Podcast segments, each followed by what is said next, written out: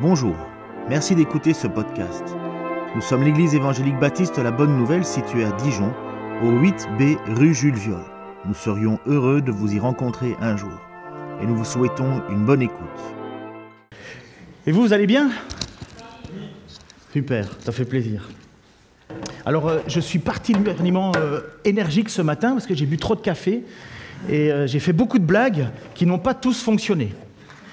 Alors, voilà, Euh, soyez indulgents. Soumettez-vous comme Jésus. Ou bien j'ai mis un autre titre, Suivez-le.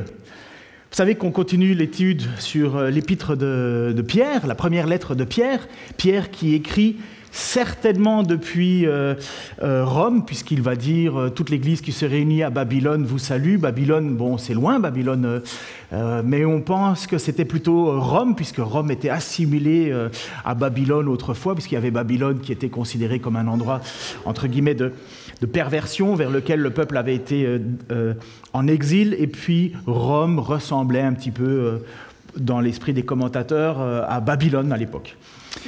Donc euh, Rome, c'était le lieu de pouvoir de tout l'Empire, bien entendu. Qui a déjà fait du sport ici? Ou qui aimerait en faire? Ok, donc, parce que voilà, donc, qui a déjà fait du sport de combat?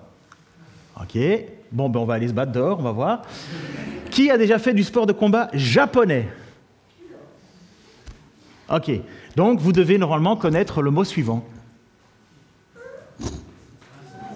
Alors, c'est quoi un sensei? Bon, pour ceux qui savent lire le, le japonais, il n'y a pas de japonais avec nous aujourd'hui ou qui ont fait japonais deuxième langue?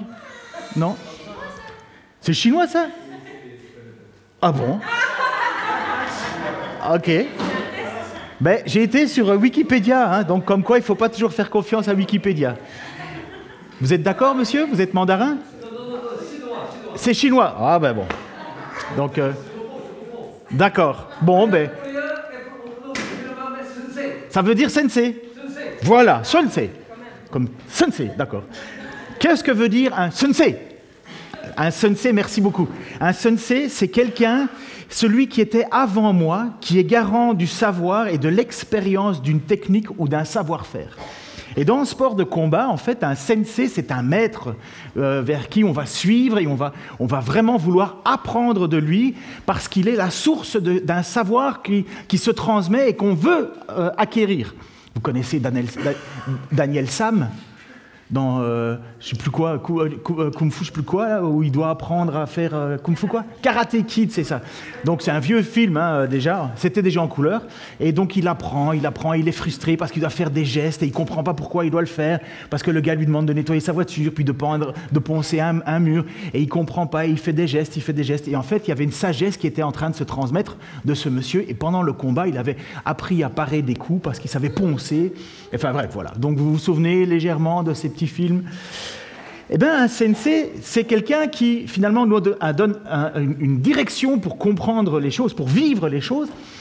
Et dans nous, pour nous chrétiens, nous avons bien plus qu'un sensei. Nous avons bien plus qu'un maître à penser. Dans notre vie, nous avons Jésus-Christ, Fils de Dieu, qui est un exemple. Dans nos vies, peut-être dans les vôtres aussi, nous avons beaucoup de personnes qui nous donnent des conseils. Et pendant qu'ils nous notre, un conseil, dans notre tête, il y a cette petite rengaine qui dit c'est ça, ouais, c'est ça, c'est ça. Commence déjà par toi-même et puis on verra le conseil que tu vas me donner. Vous connaissez ces gens qui ont toujours un conseil incroyable à vous donner, mais qui ne savent pas l'appliquer eux-mêmes. Par exemple, les gens qui vous disent que c'est mal de fumer en enlevant la cigarette de leur bouche. Mes parents, je les aime beaucoup, mais mes parents m'ont toujours dit qu'il fallait pas fumer, et ils fumaient.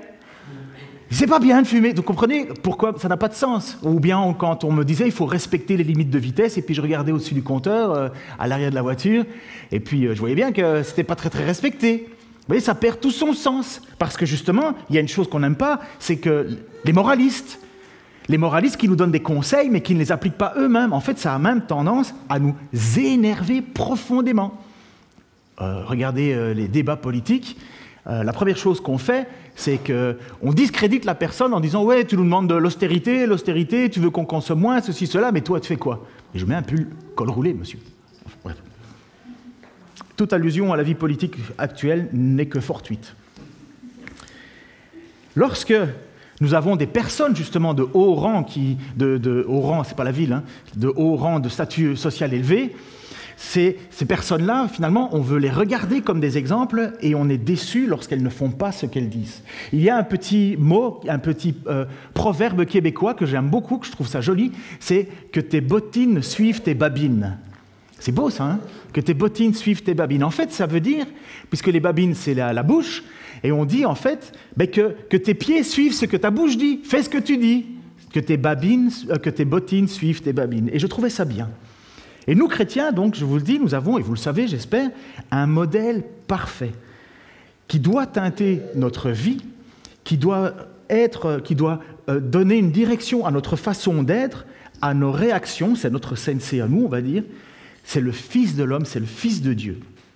Et Pierre va nous dire ceci au verset 21 du chapitre 2 euh, qu'on est occupé à suivre, il va nous dire Car le Christ aussi a souffert pour vous, laissant, vous laissant un exemple pour que vous suiviez ses traces. Suivre les traces de Jésus. C'est comme marcher dans les pas de celui qui nous précède. Vous avez peut-être, pour les plus jeunes d'entre vous, déjà joué à des jeux euh, où vous, êtes un militaire avec des vies illimitées, bien entendu, mais vous êtes un militaire et vous devez suivre quelqu'un devant vous parce que vous traversez un champ de mines et là où il passe, vous devez passer parce que sinon vous explosez. Et s'il y a bien une chose que les vrais militaires savent, c'est qu'on leur dit voilà la trace que tu vas suivre, elle est sécuritaire parce que tout le reste c'est un champ de mines. Je peux vous assurer que le gars il va faire ce qu'on lui dit parce qu'il n'a pas envie de finir en tartare de soldat. Vous comprenez? Il veut et il comprend l'importance de suivre une trace. Il comprend l'importance de suivre un chemin, de quelque chose qui a été tracé devant lui. Et Pierre va insister pour que l'Église de Jésus, qui est son corps, puisque l'Église, c'est le corps de Jésus, et dont il est la tête, il a, Pierre va dire, mais suivez le modèle qu'on vous a donné. Et il va nous expliquer de comment vivre en attendant son retour, puisque c'est ça qu'on attend. On attend le retour de Jésus-Christ, ou bien qu'on aille vers lui, si on meurt avant son retour. Et il va dire, en 1 Pierre 18, 19, donc vous allez voir, je fais des allers-retours dans le texte, ça va vous amuser. Serviteurs, soumettez-vous à vos maîtres avec tout le respect qui lui est dû, non seulement s'il est bon et bienveillant, mais aussi s'il est dur. En effet, c'est un privilège que de supporter des souffrances imméritées par, motif de conscience envers Dieu. Alors, je sais qu'il y en a un ou deux ou trois, ou peut-être tous, qui avons des problèmes avec ce passage. On va le relire, ok? Peut-être même en le murmurant chacun d'entre nous, d'accord? Puisque c'est le sensei. C'est quand même notre maître à penser. Serviteurs, soumettez-vous à vos maîtres avec tout le respect. C'est même le mot crainte qui lui est dû. Non seulement quand il est bon et bienveillant, ce que nous faisons tous facilement, mais aussi s'il est dur en effet, c'est un privilège. Vous entendez ça? En effet, c'est un privilège de souffrir, de supporter des souffrances imméritées par motif de conscience envers Dieu. Si on veut transposer, le mot en fait serviteur, c'était le serviteur de maison, un domestique, un homme qui était très proche finalement, un homme ou une femme, très proche de son maître. Il, était là, il le servait. Et donc, si le maître était bon, Génial c'est agréable d'avoir un bon maître, un bon supérieur, parce qu'en fait, serviteur, ça pourrait être aujourd'hui un employé, un ouvrier, un cadre, quelqu'un qui a un chef au-dessus de lui et qui doit obéir aux règles que le chef lui donne. Si vous êtes cadre, vous avez peut-être des personnes en dessous de vous, mais vous avez aussi des personnes au-dessus de vous. Si vous êtes ouvrier, vous avez le matériel en dessous de vous, et au-dessus de vous, vous avez des chefs. Si vous êtes employé, ben, ça peut encore différencier, mais vous voyez, c'est la même chose. Et si on doit le transposer, c'est véritablement comment tu vis au travail, comment tu vis dans ta vie de tous les jours. Voilà l'aspect, le deuxième aspect, puisque Pierre avait d'abord abordé l'aspect de se soumettre aux autorités, et maintenant Pierre aborde un autre aspect de la vie du chrétien, soumettez-vous maintenant à vos patrons. Ça pique pour les Français ce genre de discussion. Hein Nous sommes quand même les champions du monde de la manifestation. Avouez, dans tous les pays, lorsqu'ils regardent les horaires de train et préparent un voyage, la seule hantise, c'est est-ce qu'ils vont faire grève? C'est pas de savoir la destination où on va aller en vacances, c'est est-ce qu'il va y avoir grève? Parce qu'il faut reconnaître, qu'on le veuille ou non, on est un pays de râleurs. Un pays qui a une énorme difficulté avec ça. Attention, c'est partout pareil, le cœur de l'homme est partout pareil. Mais par exemple au Québec, quand ils manifestent, ils font le tour sur le trottoir sans déranger la circulation avec des panneaux, et ils font le tour, ils font le tour. Finalement, quand j'étais arrivé là-bas, je me suis dit, c'est même pas une manifestation ça, il n'y a rien qui brûle. Il faut savoir que j'ai travaillé à la police et que, de Bruxelles quand j'étais plus jeune, et que mon boulot c'était de filmer et de photographier ceux qui faisaient des dégradations pendant les manifestations. Et euh, il y en a. Et là, c'était des vrais. Il y a des fois où on a dû même courir très très vite pour pas euh, pour pas être attaqué parce qu'ils étaient très très fâchés. Mais ils sont fâchés contre tout le monde à ce moment-là. Tout le monde, tout ce qui représente l'autorité. Ah, t'es méchant. Bref. Mais ça, c'est difficile pour nous de vivre comme ça. Et pourtant, Jésus nous donne un exemple à suivre. Un bon maître, c'est le verbe grec agathos. Agathos qui veut dire bonne nature, agréable, plaisant, joyeux, heureux, excellent, distingué, droit, honorable. Un bon patron. Un bon patron. Celui qui vous donne un treizième mois, peut-être même un quatorzième mois, qui vous fait des largesses. Vous voyez, un, patron joyeux, honorable, quelqu'un qui, a un honneur. quand il donne sa parole, il donne sa parole. Un homme qui est bon, qui est droit, qui dit, qui, commence pas à avoir des, des comptes qui sont magouillés. Vous voyez, de bonne nature agréable, plaisant, joyeux. Vous savez, un patron qui arrive le lundi matin avec un sourire juste comme ça parce qu'il dit Je suis content de te revoir.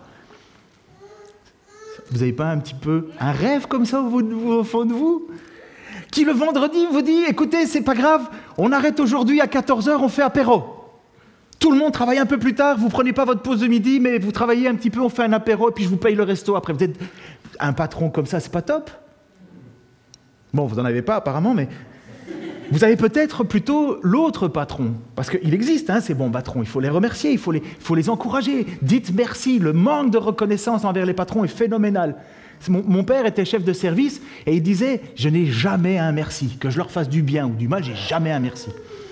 Donc dites à votre patron merci, même si vous passez pour un. Comment on dit ça Un, un lèche-bot Dites-le, vous êtes chrétien, dites-le. Un maître, par contre, qui est mauvais, c'est le, mot grec scolios. Qui a une scoliose ici? Moi, j'en ai, j'ai une scoliose dans mon dos. Vous savez ce que c'est une scoliose C'est tordu.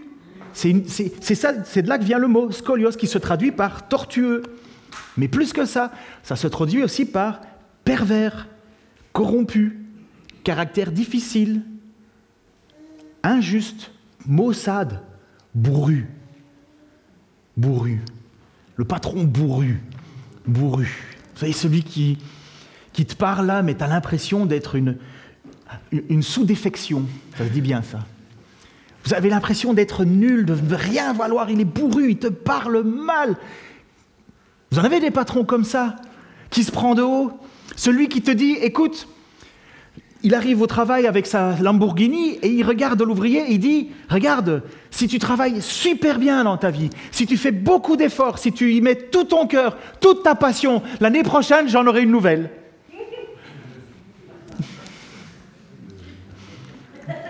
Ah, il fallait le temps, hein. Vous voyez, c'est ça, c'est ce genre de personne qui, qui fait mal et dont vous regardez la façon de vivre et vous dites non, c'est pas bon, il fonctionne mal, il est corrompu, il est tordu, il est scolios.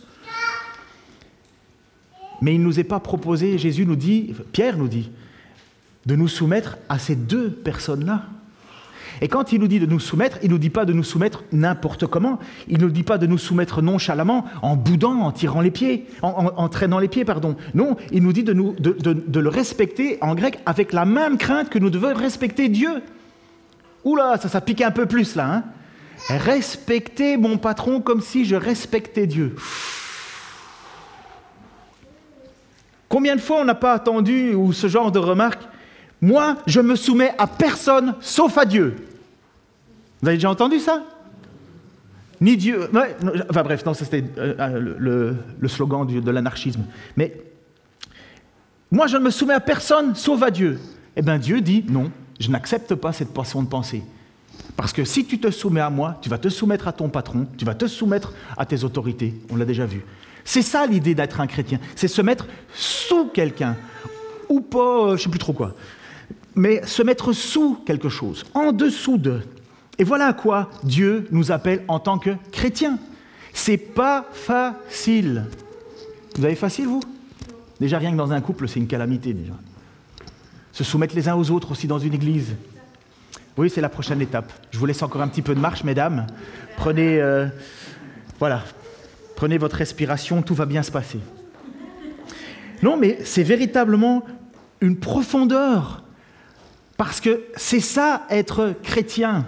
C'est de vivre complètement en façon différente du monde. Dans le monde, on, se fâche, on se bat contre une injustice. Par contre, le chrétien, il s'y soumet. Et c'est pas facile. Puisqu'il est dit en 1 Pierre 21, c'est à cela que Dieu vous a appelé, car le Christ aussi a souffert pour vous, vous laissant un exemple pour que vous suiviez ses, traces. C'est à cela que Dieu vous a appelé. Vous imaginez que Dieu ne vous a pas appelé à avoir une belle maison, une Lamborghini Si vous l'avez, tant mieux, mais ce n'est pas l'appel de Dieu, ce n'est pas le projet. Dieu n'a pas fait en sorte que tu sois super béni. Non, regardez ce que Dieu nous dit dans l'Écriture. Pierre nous dit, non, Dieu vous a appelé à souffrir et à vous soumettre à vos patrons, même mauvais. C'est à cela que Dieu vous a appelé. C'est pas que Dieu nous a appelés non plus à être martyrisés tout le temps, parce qu'il nous dit qu'il faut se soumettre aussi à un bon patron, ce qui est beaucoup plus facile, mais s'il est mauvais. Et donc se dit, ben ok, on va suivre les traces de Jésus, mais Jésus c'est pas pareil, il est parfait Jésus. Eh bien c'est encore plus difficile de souffrir quand on est parfait. C'est encore plus difficile lorsqu'on est innocent, vraiment innocent. C'est encore plus difficile pour moi et pour vous de souffrir quand, euh, quand, on n'a rien fait, mais quand on est vraiment innocent. Vous savez qu'il y a un dicton, c'est horrible, hein, je, vous reconnais, mais c'est horrible, et c'est mon père qui me disait, qui disait ça. Il disait, euh, euh, bon, je ne sais pas si je vais le dire, si je vais le dire, c'est quand même, c'est sous-titré mon papa. Il disait, il y a un proverbe arabe qui disait, si tu frappes ta femme et qu'elle ne sait pas pourquoi, ben c'est pas grave, ça sera pour une prochaine fois ou pour une autre fois. Vous imaginez, moi j'entendais ça et je me dis, mais enfin, pas, mais non. On ne pense pas comme ça, on ne fonctionne pas comme ça. Mais pourquoi Pourquoi il avait cette idée-là? Parce que mon père, il a, malheureusement, il a cette idée de vengeance en lui. Cette idée de... Il a de la difficulté à pardonner, mon papa. Je l'aime beaucoup, j'adore mon père, c'est mon père, hein, je le respecte, mais c'est un truc que je n'ai pas pu suivre de lui. Parce que mon papa a de la difficulté avec ça. Parce que pour lui, comme pour beaucoup, et comme tous nos cinémas n'arrêtent pas d'en donner, il faut une vengeance. Il faut une justice. Vous n'êtes pas d'accord avec ça? Combien de séries ne sont pas faites et basées sur la vengeance, la justice? Tous les films qu'on regarde, il y a toujours une vengeance. Pour sauver un enfant ou un petit, un petit lapin, il faut, tu peux tuer le monde, mais tu as sauvé un lapin. Parce qu'il y a une vengeance, et comme si la vengeance, elle permettait de tout faire, de tout dire. Non, nous ne sommes pas appelés à ça, nous. Nous, c'est beaucoup plus fort que ça. Donc Jésus-Christ, lui, il a souffert injustement parce qu'il, lui, il était vraiment innocent. Vous savez que la majorité des prisons sont remplies de gens qui se disent innocents. Hein. Vous savez, parce qu'on se croit toujours innocent, ou en tout cas on a une raison valable. Christ, il est vraiment parfait et il a souffert vraiment injustement. Je remonte un petit peu dans le texte, donc 1 Pierre 2, 20, 21, voici ce qu'il est dit. Quelle gloire y a-t-il en effet à endurer un châtiment pour avoir commis une faute? T'as cassé, tu payes. T'as fait le con, tu payes. Tu as dépassé les limites de vitesse, tu payes. Tu as fait du mal à quelqu'un, tu payes. Tu as volé, tu payes. Qu'est-ce qu'il y a comme gloire à souffrir cela? C'est juste normal. Et on attend qu'un système judiciaire normal fonctionne comme ça. Mais il dit, si vous endurez la souffrance tout en ayant fait le bien, c'est là un privilège. C'est à cela que Dieu vous a appelé. Comprenez le mot privilège de souffrir C'est quand même deux mots qui vont pas trop trop ensemble hein, dans notre pensée du monde. C'est à cela que Dieu vous a appelé, car le Christ aussi a souffert pour vous, vous laissant un exemple pour que vous suiviez ses traces. Nous ne sommes pas appelés à nous révolter, nous sommes appelés à l'accepter, même plus, même plus, à considérer cela comme un privilège. C'est donc soit une juste rétribution à cause de mes fautes, si je souffre, c'est tant pis, c'est à cause de moi, ou bien c'est un privilège, même si je suis innocent. Oula, moi, moi j'ai difficile, je vous l'ai déjà dit pour la fois passée, sur me soumettre aux autorités, mais me soumettre à quelque chose qui me fait du mal alors que je suis innocent. Je connais des caractères proches du mien qui sont sanguins. Et si on a le malheur de leur reprocher avoir commis une faute, c'est pas moi C'est injuste Et alors, ça monte dans les tours, parce que ça considère que la justice n'a pas été juste et on souffre injustement. Et alors on est parti en guerre, on devient rouge, en colère, et finalement en fait on devient pire de l'injustice qui nous a été faite. Ça vous arrive peut-être, vous avez peut-être déjà vu ça, quand vous voyez des enfants qui disent mais c'est pas moi qui l'ai fait, c'est lui. Et puis il part en furie, euh, puis il casse tous ses jouets, magnifique. Mais pourquoi Pourquoi donc nous devons considérer cette souffrance comme un privilège? Vous avez déjà réfléchi juste à ça? C'est quoi le projet de Dieu? Est-ce que c'est que vous soyez des, stoïques? Les chrétiens sont des gens sans, émotion, sans, âme, sans, sans, juste voilà des moutons. Puis, tu m'as fait mal, c'est pas grave, j'ai pas eu mal. Non, c'est pas ça du tout. C'est parce qu'il y a un projet derrière la souffrance. Il y a un projet derrière cette souffrance. Il y a un projet qui est incroyable et dont Christ nous a montré le chemin, la trace à suivre. Parce que Jésus remettait son sort au juste juge. Regardez le texte. Il n'a commis aucun péché. Ses lèvres n'ont jamais prononcé de mensonge. Injurié, il ne ripostait pas par l'injure. Quand on le faisait souffrir, il ne formulait aucune menace, mais remettait sa cause entre les mains du juste juge. Sur l'autoroute, on vous fait une queue de poisson. Quelle est la première chose que vous faites? Vous avez le choix entre le klaxon ou choisir un doigt. Ou une main. Mais c'est la réalité, malheureusement. C'est des pulsions qui viennent de nous. Le klaxon, on connaît. Et puis après ça, euh, t'es. Mais enfin, calme-toi, qu'est-ce qui se passe, chérie? Il m'a fait une queue de poisson Oui, mais t'as un ictus à l'arrière.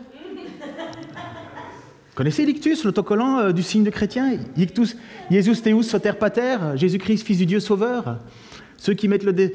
Alors là, on devrait réfléchir, c'est sur le klaxon qu'il faudrait mettre l'ictus. Et notre exemple à nous, il est là. Lorsqu'il était injurié, il ne ripostait pas par l'injure. Lorsqu'on formulait, formulait des menaces, il remettait sa cause entre les mains du juste juge. Parce que vous croyez que Dieu va pas juger les gens qui font le mal? Selon la pensée du monde, tout le monde va au paradis. Paul Naref est revenu en France, il recommence avec sa chanson, mais maintenant au piano. On ira tous au paradis. C'est revenu, allez hop là, sur les platines, go, on envoie. Vous l'avez entendu, le Paul Naref, le retour? Il va jamais mourir, ce gars-là. C'est incroyable. Non, mais c'est vrai, dans le sens, vous l'avez déjà vu, il je veux dire. Euh, bref, on aime bien Paul Naref. J'aime bien ces chansons, il hein, faut reconnaître, mais, mais j'avoue que cette chanson, On ira tous au paradis, si vous écoutez les paroles, vous vous dites, bah, il est culotté, le gars. Hein. Parce que. Mais Drake, voilà, on se retrouve dans cette situation où, s'il n'y a pas de jugement, s'il n'y a pas de jugement à la fin, ben alors faisons ce qu'on veut, vivons comme on veut. C'est normal que le monde ne veut pas accepter Dieu parce qu'il ne veut pas accepter l'idée de se soumettre à un Dieu, de se soumettre à une autorité supérieure. Mais nous, chrétiens, si nous savons que Dieu est là, ben nous savons aussi que Dieu va juger justement. Et quel, d'entre nous est suffisamment bon pour juger? Lequel d'entre nous a suffisamment lavé ses yeux pour pouvoir enlever la petite sciure qui se trouve dans l'œil de son voisin alors qu'il n'a pas encore réussi à enlever la poutre qui est dans le sien? C'est un enseignement qui nous est donné à nous, chrétiens, suiveurs de Christ, sauvés par la grâce. Mais qu'est-ce qui se passe alors avec toute cette souffrance? Qu'est-ce qui se passe alors avec le fait que j'assume de me soumettre aux autorités même si elles sont mauvaises? J'assume de me soumettre à mon patron même s'il est scolios, même s'il est tordu, bourru, pervers. Pourquoi? Parce qu'il y a un moment où, comme Jésus, il y a un espoir de juste jugement. Si vous lisez le livre de l'Apocalypse avec attention, il y a au chapitre 6, versets 9 à 11, quelque chose qui doit vous parler. C'est au moment où Dieu ouvre les seaux, il y a les sept seaux qui sont sont là et sont des, fléaux qui tombent sur la terre et des choses qui s'accomplissent sur la terre. Et à un certain moment, il dit, quand il ouvrit le cinquième sceau, c'est Jésus qui peut le faire, bien entendu, je vis sous l'autel l'âme de ceux qui avaient été mis à mort à cause de la parole de Dieu et à cause du témoignage qu'ils avaient rendu. Ils crièrent d'une voix forte, Jusqu'à quand, maître? Saint et véritable, tarderas-tu à faire justice et à venger notre sang sur les habitants de la terre? Une robe blanche fut donné à chacun d'eux et ils reçurent l'ordre de rester en repos un petit moment encore, jusqu'à ce que le nombre de leurs compagnons de service et de leurs frères et sœurs qui devaient être mis à mort comme eux soit au complet. Ah, il y a un but. Combien de temps je dois encore souffrir? Patiente. Parce que il y a encore des gens qui vont devoir mourir. Il y a encore de tes frères et sœurs qui vont devoir mourir. Il y a encore des gens qui vont devoir souffrir. Patiente un petit moment. J'ai un but, j'ai un projet. C'est l'Éternel qui parle. J'ai un but, j'ai un projet. C'est pas oui, le truc à la mode, tu veux rentrer dans ta destinée, elle est pas plus grande, elle ne peut pas mieux être écrite que ça. Rentrer dans sa destinée. Tout le monde ne va pas souffrir de la même manière.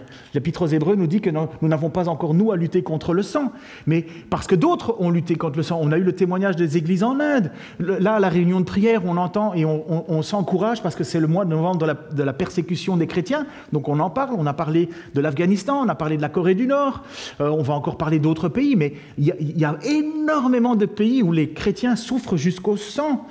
Nous, on n'est pas là. Mais est-ce que Dieu a perdu le contrôle? Non, pas du tout patiente encore un petit peu de temps, jusqu'à ce, que, le nombre de leurs compagnons de service et de leurs frères et sœurs qui devaient être mis à mort comme eux, comme eux soit au complet.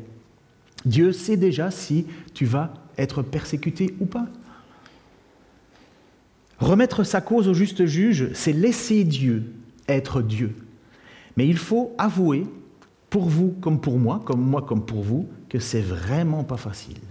C'est une véritable lutte contre soi-même, contre la première chose qui nous a séparés de Dieu, notre orgueil, notre auto-persuasion de notre euh, propre suffisance. Et c'est dur. Mais comprenez à quel point c'est important d'avoir un maître qui va jusqu'au bout de ses opinions. Pourquoi est-ce que je peux me soumettre à un mauvais patron? Parce que Jésus-Christ lui-même m'a montré que c'était le chemin. Il m'a montré que Face à l'injure, je ne devais pas répondre à l'injure. Face à la souffrance, je ne devais pas répondre. Je dois juste m'en remettre à Dieu. C'est pas impossible hein, de dire à Dieu, Seigneur, rends-lui la monnaie de sa pièce. Vous avez le droit de dire ça, mes amis. Vous avez le droit de dire, Seigneur, je ne jugerai pas, mais je te laisse juger. Je ne me vengerai pas, mais Seigneur, ne laisse pas mon sort sans conséquence. Dans le meilleur des cas, cette personne se convertira. Elle se tournera vers Dieu parce qu'elle a vu votre façon de réagir et elle louera Dieu le jour de sa conversion en disant Seigneur, tu as mis sur mon chemin cette personne que j'ai fait souffrir injustement. Au pire des cas, elle finira en enfer. Un véritable jugement. Si on n'a pas ça dans nos cœurs, si on n'a pas ça dans nos têtes, dans nos esprits, si on n'a pas ça dans notre théologie, on ne comprendra jamais le sens de la souffrance. Dieu n'explique pas son origine, Dieu explique aux chrétiens comment la traverser. Et pire, cette souffrance devient un privilège. C'est ça qu'il est dit. Elle devient un privilège. Pourquoi? Parce qu'on devient des témoins vivants. Une foi qui résiste à la souffrance, il n'y a pas de foi plus magnifique, qui ne peut pas plus s'exprimer que ça une véritable foi persécutée et qui résiste à l'épreuve, voilà le témoignage le plus puissant qu'il peut y avoir. Lorsque toi, quand tu es au travail, c'est ce que Pierre nous dit, et qu'on souffre injustement et qu'on accepte de souffrir injustement, eh bien c'est un véritable témoignage. Ça parle plus que toutes nos paroles, parce que les gens nous voient agir injustement. Euh, les gens voient l'injustice qu'on subit. C'est pour ça que l'apôtre Paul va dire euh, que, de ne pas rendre euh, le, mal qui nous a été fait, parce que bénir nos ennemis, c'est comme amasser, amasser des braises chaudes sur sa tête. C'est leur faire comprendre que c'est pas juste.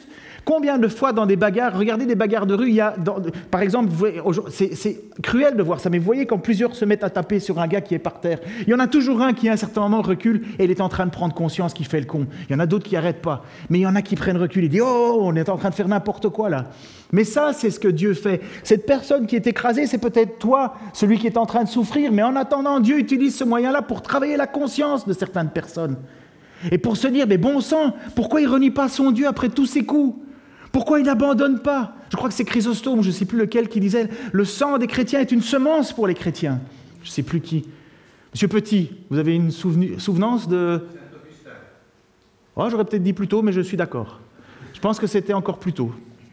Donc, euh, je pense que c'était dans les deuxième, deuxième siècle, quelqu'un qui disait Ah ben c'est celui, qui, celui qui est mort sur un bûcher euh, et qui a été persécuté. Oh, bon, bref. Vous relisez, regardez les, prédications sur Internet sur l'Apocalypse qu'on a faites euh, dans le passé, et j'en parlais. Mais certainement, Saint Augustin l'a cité. Mais il disait, le sang des chrétiens est une semence pour les chrétiens. Et c'est vrai. C'est un moyen qui sort de notre tête, de notre conception, mais voilà un moyen que Dieu utilise pour se révéler au monde. Ta souffrance n'est pas inutile. Pourquoi? Verset 24, il a pris nos péchés sur lui a porté dans son corps sur la croix, afin qu'étant mort pour le péché, nous menions une vie juste. Oui, c'est par ces blessures que vous avez été guéris. Dieu est intervenu en notre faveur, non pas parce que nous étions magnifiques, superbes, cute, non, il l'a fait parce qu'il l'a décrété. Il a envoyé son Fils sur cette terre, il a subi injustement tout ce mépris, mais il avait un but. C'est que le jour où il serait mis à mort, sans rien dire, trois jours plus tard, il serait ressuscité en accomplissant ce qui est le véritable bonheur pour tous les chrétiens. Il a vaincu la mort. S'il n'avait pas subi cette injustice, il n'aurait pas été mis à mort injustement. S'il s'était rebellé, s'il avait, écrasé les gens, s'il s'était battu, il aurait simplement, s'il avait commis des fautes, des péchés, il serait mort pour son propre péché et il n'aurait pas pu ressusciter. Mais c'est parce qu'il était sans péché que la mort n'a pas pu le garder, parce que le salaire du, péché, c'est la mort. La mort n'a pas pu garder notre Christ, notre Seigneur, notre Maître. Il n'a pas pu le garder parce qu'il était sans péché. Mais alors pourquoi il est mort? Mais à cause du tien, du mien, du tien. C'est ton péché que Christ a pris. Il n'a pas commis de faute mais il est ressuscité. Et voilà pourquoi nous avons un véritable maître qui peut nous, montrer le chemin à suivre. Parce qu'il y a des plus grandes récompenses à subir l'injustice, qui nous dépassent totalement. On ne le voit pas. On ne le voit pas. Pendant trois jours, les apôtres, ils étaient complètement perdus, quoi.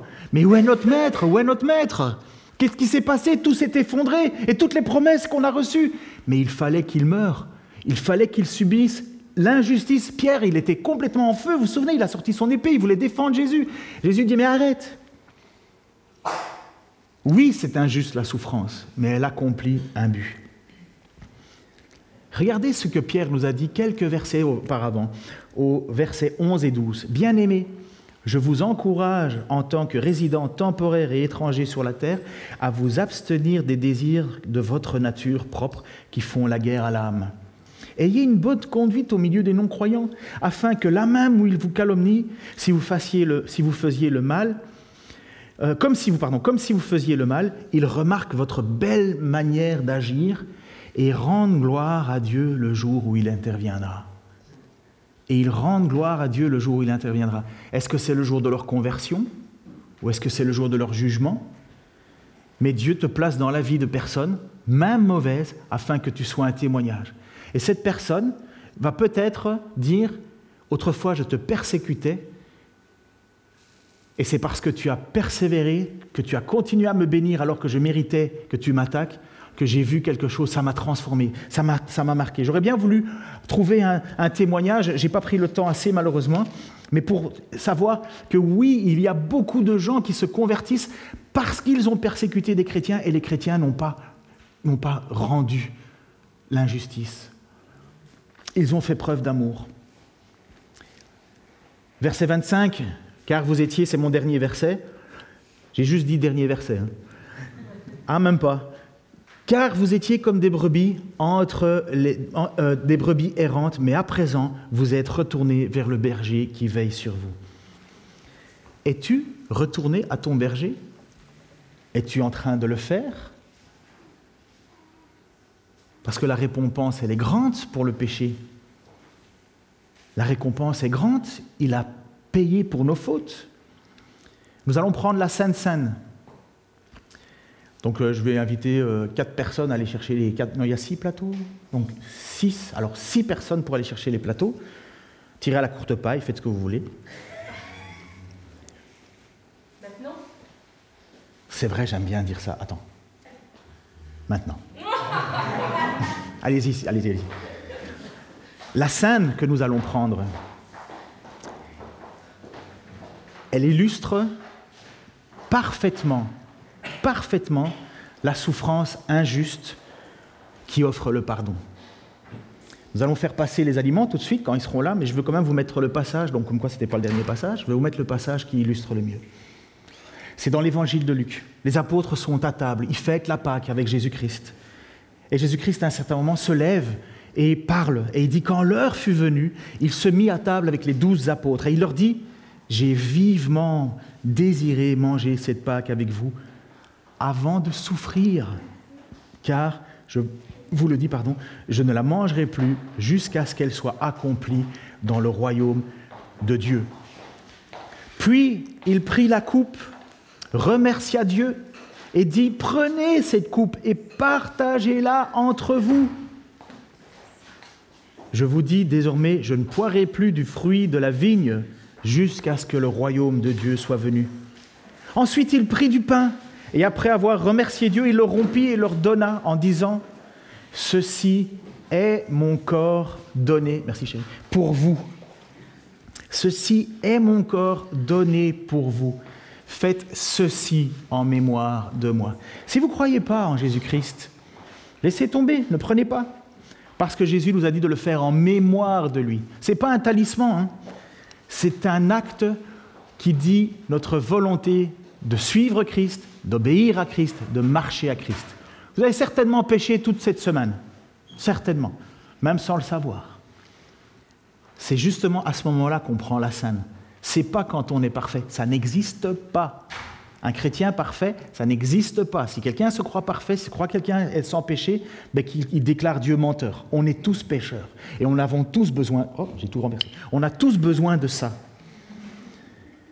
Après le souper, il prit de même la coupe et leur donna en disant Cette coupe est la nouvelle alliance en mon sang qui est versé pour vous. Voyez, ce seul homme qui était juste et parfait est allé jusqu'à un point qui nous est impensable. Il est allé jusqu'à donner son sang pour nous, son sang qui coule pour nous. On va mettre, pendant que, on va s'attendre, et on va écouter un petit chant de, de Brother Charles, donc ça veut dire frère Charles, en réalité il s'appelle Charles Bourgeois. Donc n'oublie pas de mettre, euh, voilà. Et ces textes, son texte est basé sur Ésaïe 53. C'est en version blues. Et Ésaïe 53 nous parle du serviteur qui offre sa vie pour nous. Donc si ça marche, vas-y. Qui a cru en apprenant la nouvelle? Qui a reconnu le bras de l'Éternel? Son serviteur n'avait ni éclat, ni beauté, et son aspect n'avait rien pour nous attirer, méprisé, abandonné à la souffrance, habitué.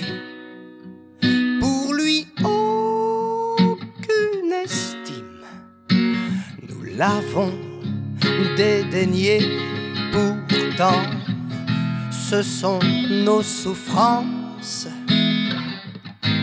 qu'il a portées. Pourtant, c'est de nos douleurs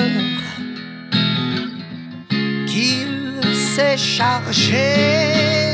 Et nous l'avons considéré comme humilié, allant même jusqu'à penser que Dieu le punissait, mais en réalité, c'est pour nous qu'il était frappé, blessé pour nos péchés, brisé pour nos iniquités, maltraité, opprimé, et comme un agneau muet, il s'est laissé emmener, et sur lui est tombé le châtiment qui nous donne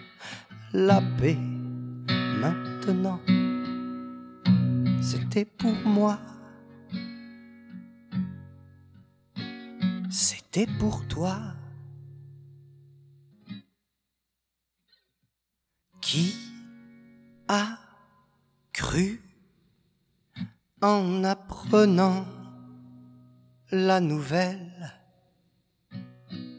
Qui a reconnu l'amour? De l'éternel